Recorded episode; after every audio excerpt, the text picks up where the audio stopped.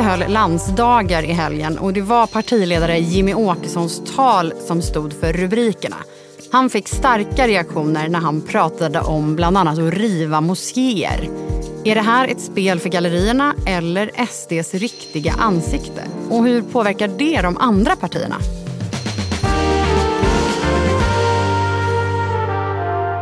Det här är Älskade politik.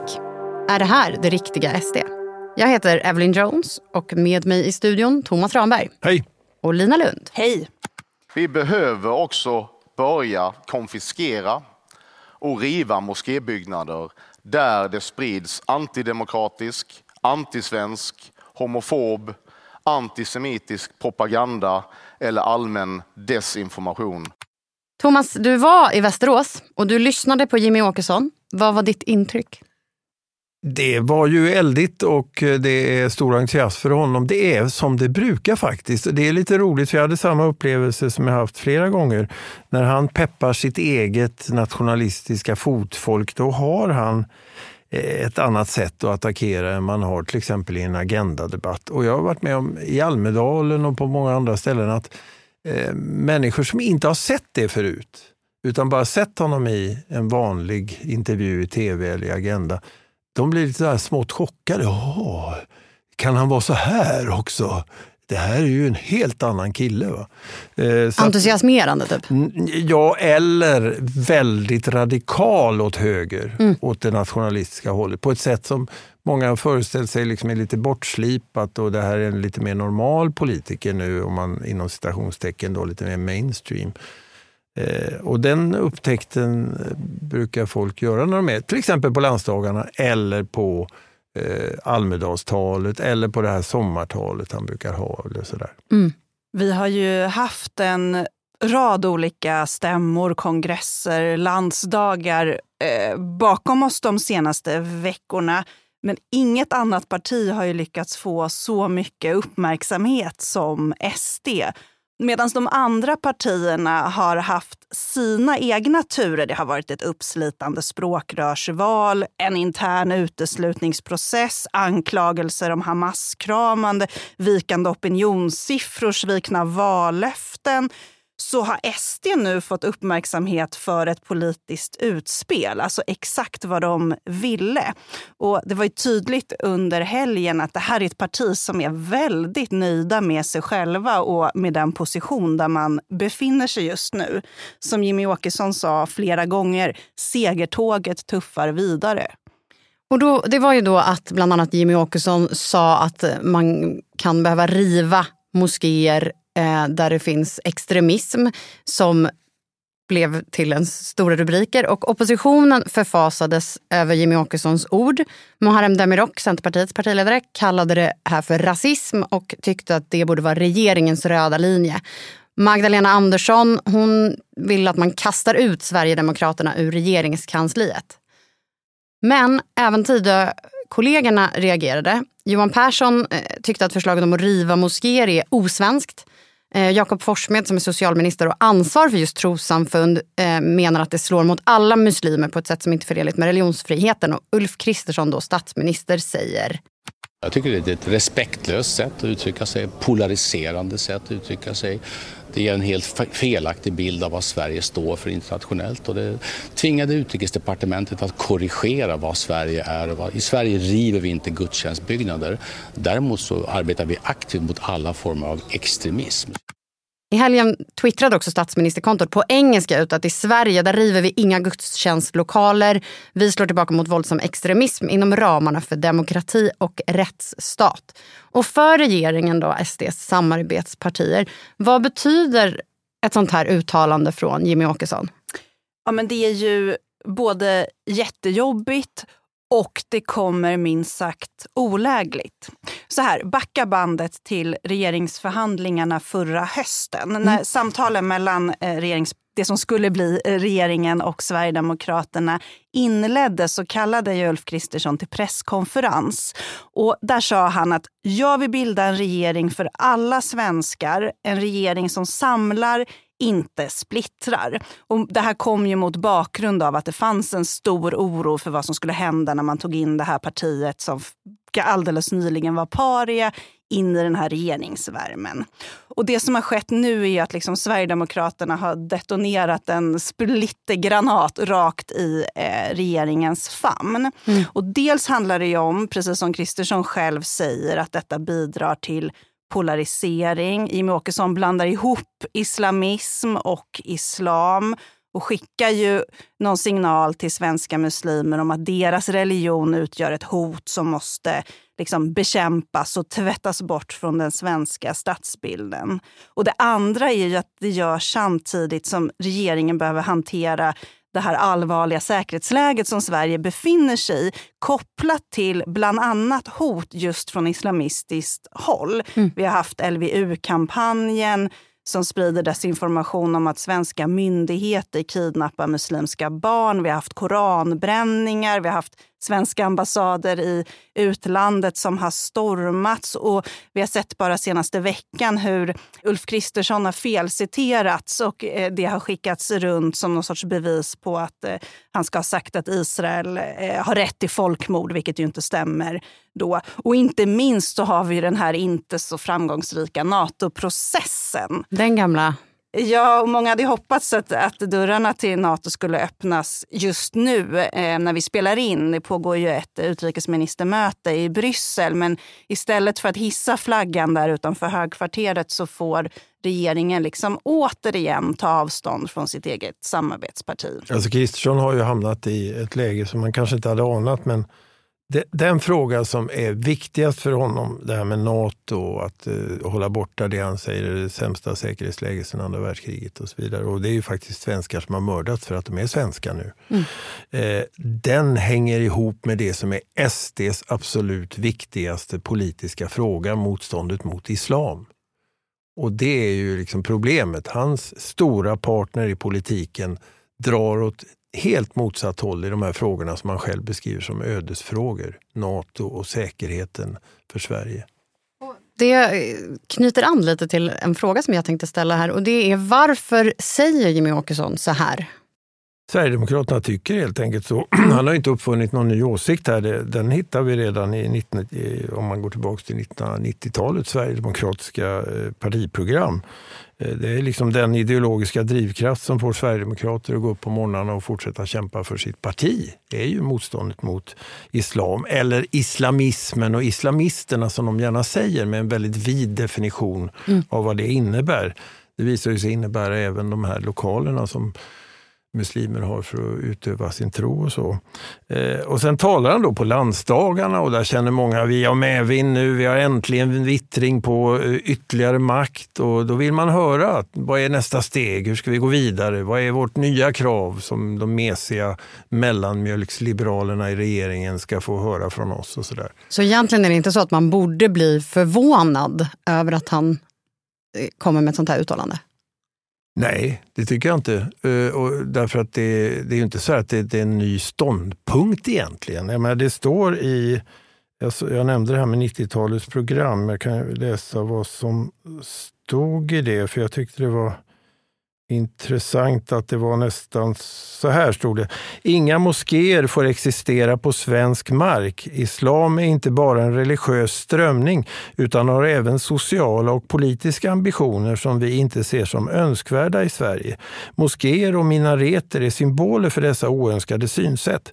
Det var ju tämligen exakt vad han sa i sitt tal. Mm. Och det eh, Jimmy Åkesson också försöker göra med det här senaste utspelet, det är ju också att sätta en bild av att andra partier tycker att det är bra att vi har moskéer med hatpredikanter som sprider islamofobi och antisemitism. Varför skulle de annars reagera så upprört på ett uttalande från Jimmy Åkesson? Och genom att liksom locka fram de här starka eh, reaktionerna kring det här uttalandet så kan han eh, peka tillbaka och säga att ja, men ni blir upprörda eh, på mig men hatpredikanterna låter ni få hållas.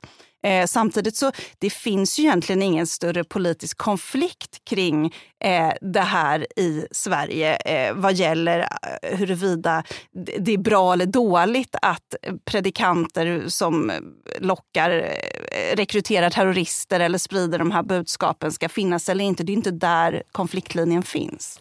Det fanns ju också något eh, intressant där när eh, Kirsten Kristian säger det är polariserande. Ja, men alltså polarisering är ett ganska centralt verktyg i Sverigedemokraternas låda. Det är deras sätt att driva politik. Han kan kassera in nu när väldigt många blev upprörda på det här talet. Det är en bra dag för Sverigedemokraterna. Så det är meningen? Blev, ja, att det blir en stor debatt om det här som är deras viktiga fråga i meningen. Så jobbar ju partier ofta. Mm. Eh, och han jobbar så i den här frågan, motstånd mot islam.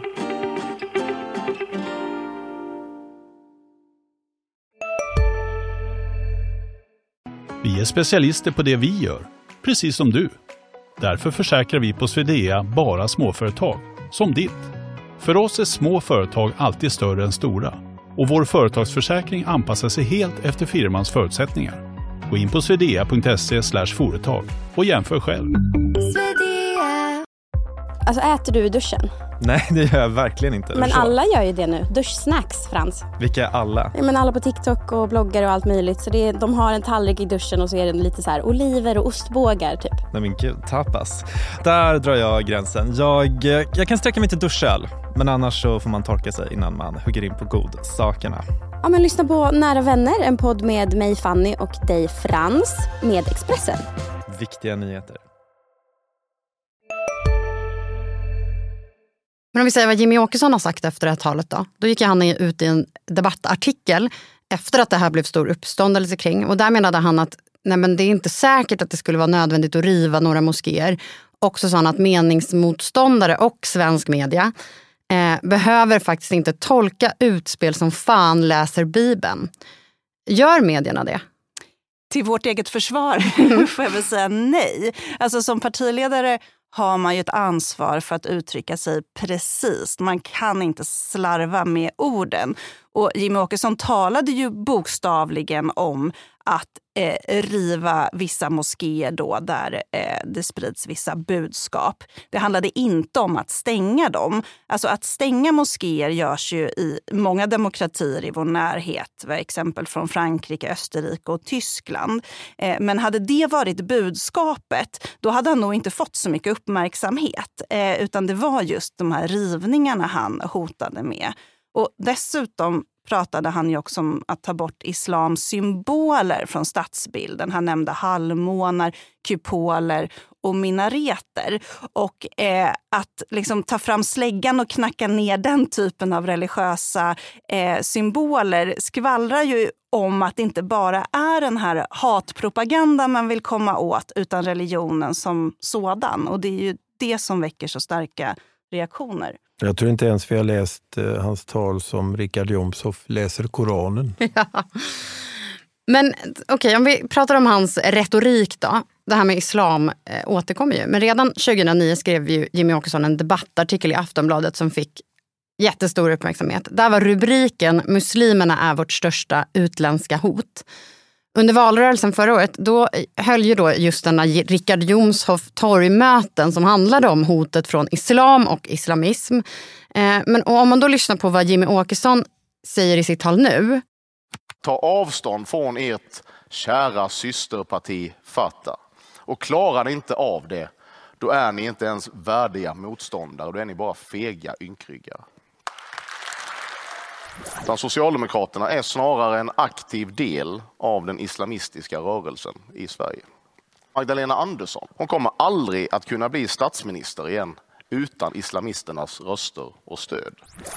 Utan låt oss istället noga kartlägga hur det kunde gå så här illa. Vilka som bär ansvaret. Sverigevänner, nu är vi med och styr Sverige och vi ska göra Sverige bra igen. Men det är också dags att utkräva ansvar. Vi tänker inte glömma och vi tänker inte förlåta. Är det här en hårdare retorik än vad Sverigedemokraterna haft förut? Han håller ju egentligen sitt vallöfte. Det här artikeln du refererade, hela citatet är ju som sverigedemokrat ser jag detta som vårt största utländska hot sedan andra världskriget. Mm. Och jag lovar att göra allt som står i min makt för att vända trenden när vi går till val nästa år. Nästa år var det val när Sverigedemokraterna kom in i riksdagen och sen dess har man verkat i den andan. Sen kan man säga, det finns i, i det här talet så finns ju de här eh, inslagen som är ganska vanliga just hos högernationalistiska partier. Alltså man beskriver eh, eh, det som att det fanns ett idealtillstånd tillbaks i tiden. Han börjar med att säga när jag föddes 1979 var Sverige ett mycket bättre land. Uppenbarligen är 1979 det Sverigedemokratiska paradiset, den stad ovan molnen som de tittar mot. Hur var 1979? Jag minns det inte som ett idealiskt samhälle och vi hade massa problem. Det, det kan vi göra en särskild podd om. Ja, det är intressant. Och sen står vi nu då inför en massa jättestora hot, en ödeskamp.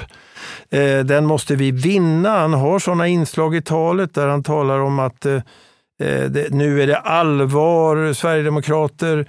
Eh, nu måste vi på, på riktigt ta den här striden och sådär. Det påminner rätt mycket om, ni kanske kommer ihåg det här som eh, eh, Mattias Karlsson talade om dö, seger ja, eller död. Och så, alltså det finns en del eh, sådana element i detta. Och så finns det ytterligare ett element och det är det här. Vi har lidit och gått genom eld och vatten och kämpat så länge i motvind. Men nu har vi äntligen möjlighet att, eh, nu är segern inom räckhåll. Och, det är också, eh, och, och de som var emot oss under alla de här åren, de ska nu de ska vi ha revansch på. Han talar om att man ska kartlägga de som är ansvariga för invandringspolitiken. De ska ställas till svars. Det är lite oklart exakt hur, det låter lite hotfullt, mm. lite mullrande. Eh, det kan tolkas som att eh, de ska få eh, stryk i nästa val. Det är den lindriga tolkningen. Men det kan också tolkas som något mer hotfullt och farligt. Sådär, och att man ska ha nya lagar och söka ansvar och straffa och så.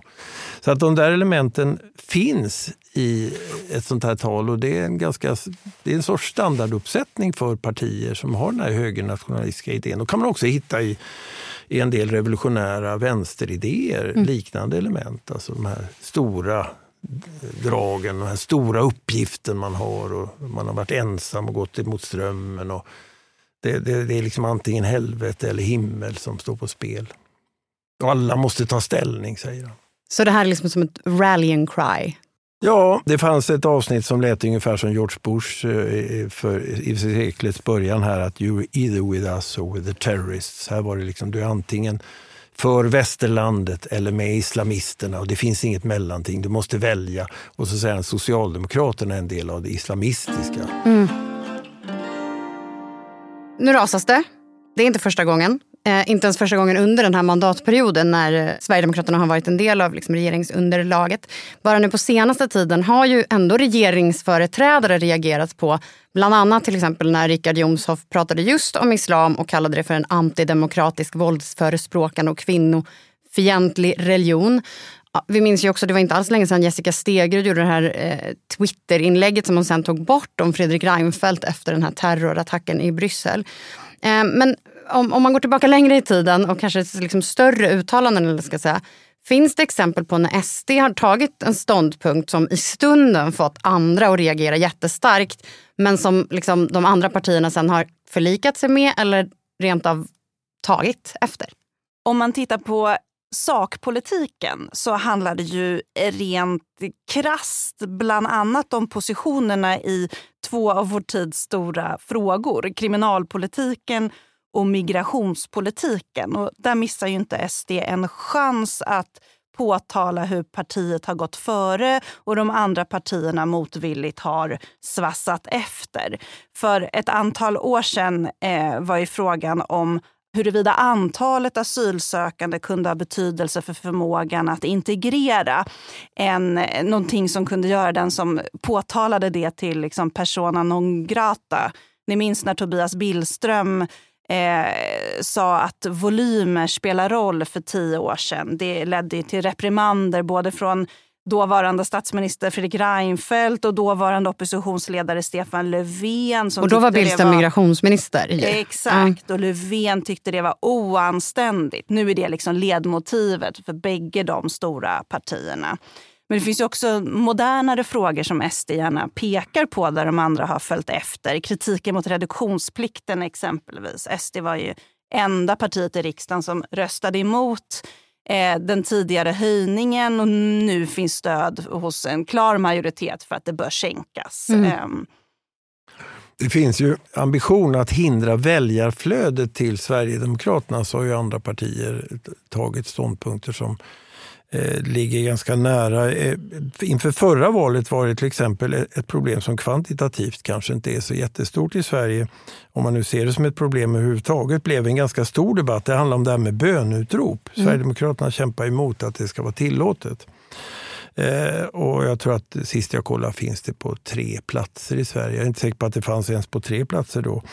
Eh, men, eh, och, och, idag så behandlar man ju ansökningar då om bönutrop som en vanlig miljölagstiftning. Är det för mycket buller? Bor det folk i närheten som kan bli störda och så vidare? Men här, här vill man liksom se det som en kulturell fråga. Då. Man ska förbjuda bönutropen. Och, och då fick SD med sig flera borgerliga partier Eh, Ebba Busch till exempel, Kristdemokraterna ville också förbjuda. Ulf Kristersson talade om allmänhetens rätt att inte bli påtvingad religiösa budskap i det offentliga rummet och sådär.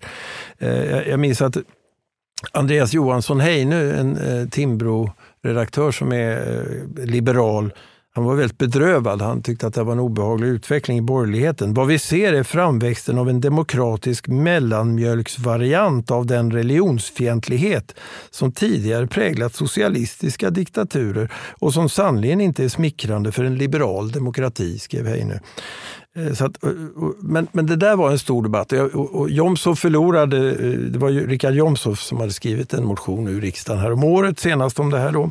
Han ägnar ganska stor möda åt att förklara varför kristna klockringningar ska få finnas kvar men, inte, men man ska förbjuda de här eh, muslimska bönutropen. Och sen så här, ja, ibland jämförs ju kristna klockringningar, men det är en stor skillnad. Eh, skillnaden är avsevärd och de kristna klockringningarna är en del av vårt kulturella och historiska arv. Eh, vidare går det inte att jämföra bönutrop från en moské med rätten att exempelvis anordna ett torgmöte eller rätten att demonstrera. För ett bönutrop från en moské är till skillnad från torgmöte och demonstrationer en fast islamistisk installation. Så det var ett argument till. En annan avgörande skillnad mellan den kristna klockringningen och det muslimska bönutropet är att klockringningen är en oartikulerad ljudsignal medan det muslimska bönutropet innehåller ett religiöst artikulerat budskap. Mm.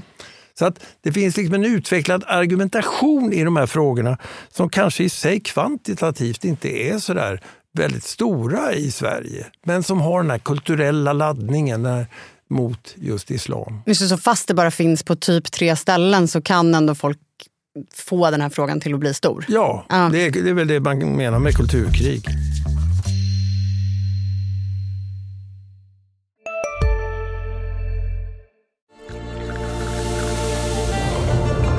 Välkommen till Maccafé på utvalda McDonalds restauranger med Baristakaffe till rimligt pris. Vad sägs om en latte eller cappuccino för bara 35 kronor? Alltid gjorda av våra utbildade baristor. Hej, Synoptik här. Hos oss får du hjälp med att ta hand om din ögonhälsa. Med vår synundersökning kan vi upptäcka både synförändringar och tecken på vanliga ögonsjukdomar. Boka tid på synoptik.se. Men om man pratar om den här frågan som du pratade nu om eh, Lina, med migration och integration och så. Det eh, har ju också rört sig i andra partier här precis på sista tiden. Socialdemokraterna släppte flera rapporter på måndagen eh, där de har utvärderat sin egen politik på olika områden. En av de rapporterna handlade just om segregation och partiet var ganska självkritiska där när de tittade på sin egen politik. Vi ser att det finns en ung generation födda i det här landet men som inte betecknar sig själva som svenska och tar avstånd från det svenska samhället. Och vår slutsats är därmed att vi kommer att behöva göra samhällsinsatser och politiska insatser som vi tidigare inte har sett. Thomas, du var på Sveavägen när de presenterade det här? 68. 68, Ja, tack. klassisk S-adress. Det är det ja. Jo, men de tar ju upp många frågor eh, och en av dem är ju integrationen när man gör självkritik. Man säger att migrationen har varit större än förmågan att integrera och det har lett till social splittring, fattigdom, eh, ojämlikhet och cementerad segregation. Eh, Men jag skulle nog säga egentligen att det mest förödande självkritiken i de här rapporterna är på andra områden. Alltså det värsta ur socialdemokratisk synpunkt är det som handlar om att man inte klarat eh, sysselsättningen. Man har haft eh, mer eller mindre massarbetslöshet sedan 90-talet. Eh, och, och man har eh, ökat de ekonomiska klyftorna konstaterar man också. Eh, demokratin har avsagt sig kontrollen och marknadskrafterna har trängt in i alla samhälls... Alltså det är en bredsida. Sen skyller man på motståndarna för vi har inte haft majoritet. Många, även om det här partiet faktiskt har regerat 20 av de senaste 30 åren så vill man gärna säga att det var en högermajoritet i riksdagen som hindrade oss och så. Men det är en ganska självkritisk eh, samling eh, exempel får man Men säga. självkritisk och ändå skylla på någon annan låter ju lite eh, som... Det låter som politiker. Ja, det, okay, ja. Nej, men det är klart att det inte går och, och jag menar, även den som inte har majoritet i riksdagen. Är man i regering så har man ju ett politiskt val. Vad satsar man på? Vad satsar man inte på? Vad låter man hända? Vad, och så vidare. Men att de då kommer med en sån här rapport som ändå är självkritisk, eh, är, är det liksom tecken på någon slags förskjutning inom även Socialdemokraterna, största oppositionspartiet i nuläget? Ja, men apropå det här vi pratade om nyss, att eh, SD har fått peka ut vägen i flera stora frågor, så fick ju då representanterna för Socialdemokraterna frågor efter pressträffen från många journalister just på temat “Ni låter ju som SD”. Hur tänker ni kring det? Ja, var det så där alltså? Eh, och S säger ju rakt ut nu att eh, Sverige har haft en för stor invandring. Man pekar på att vi har en etnifierad segregation, att unga grova brottslingar har fått för milda straff och att det nu växer upp unga födda i Sverige som tar avstånd från det svenska samhället. Och den liksom analys, samhällsanalysen ligger ju inte så långt ifrån hur SD har formulerat eh, problemen under ganska många år nu. Uttryck som tidigare stämplades som främlingsfientliga och polariserande av just socialdemokrater. Eh, och man säger också att eh, en anledning till att problemen har blivit så stora är att man eh, valt att inte ta i vissa frågor just av rädsla för att förknippas med Sverigedemokraterna. Eh, samtidigt som man då menar att det finns en betydande skillnad mellan partierna. SD har ju varit emot invandring oavsett hur många som har kommit.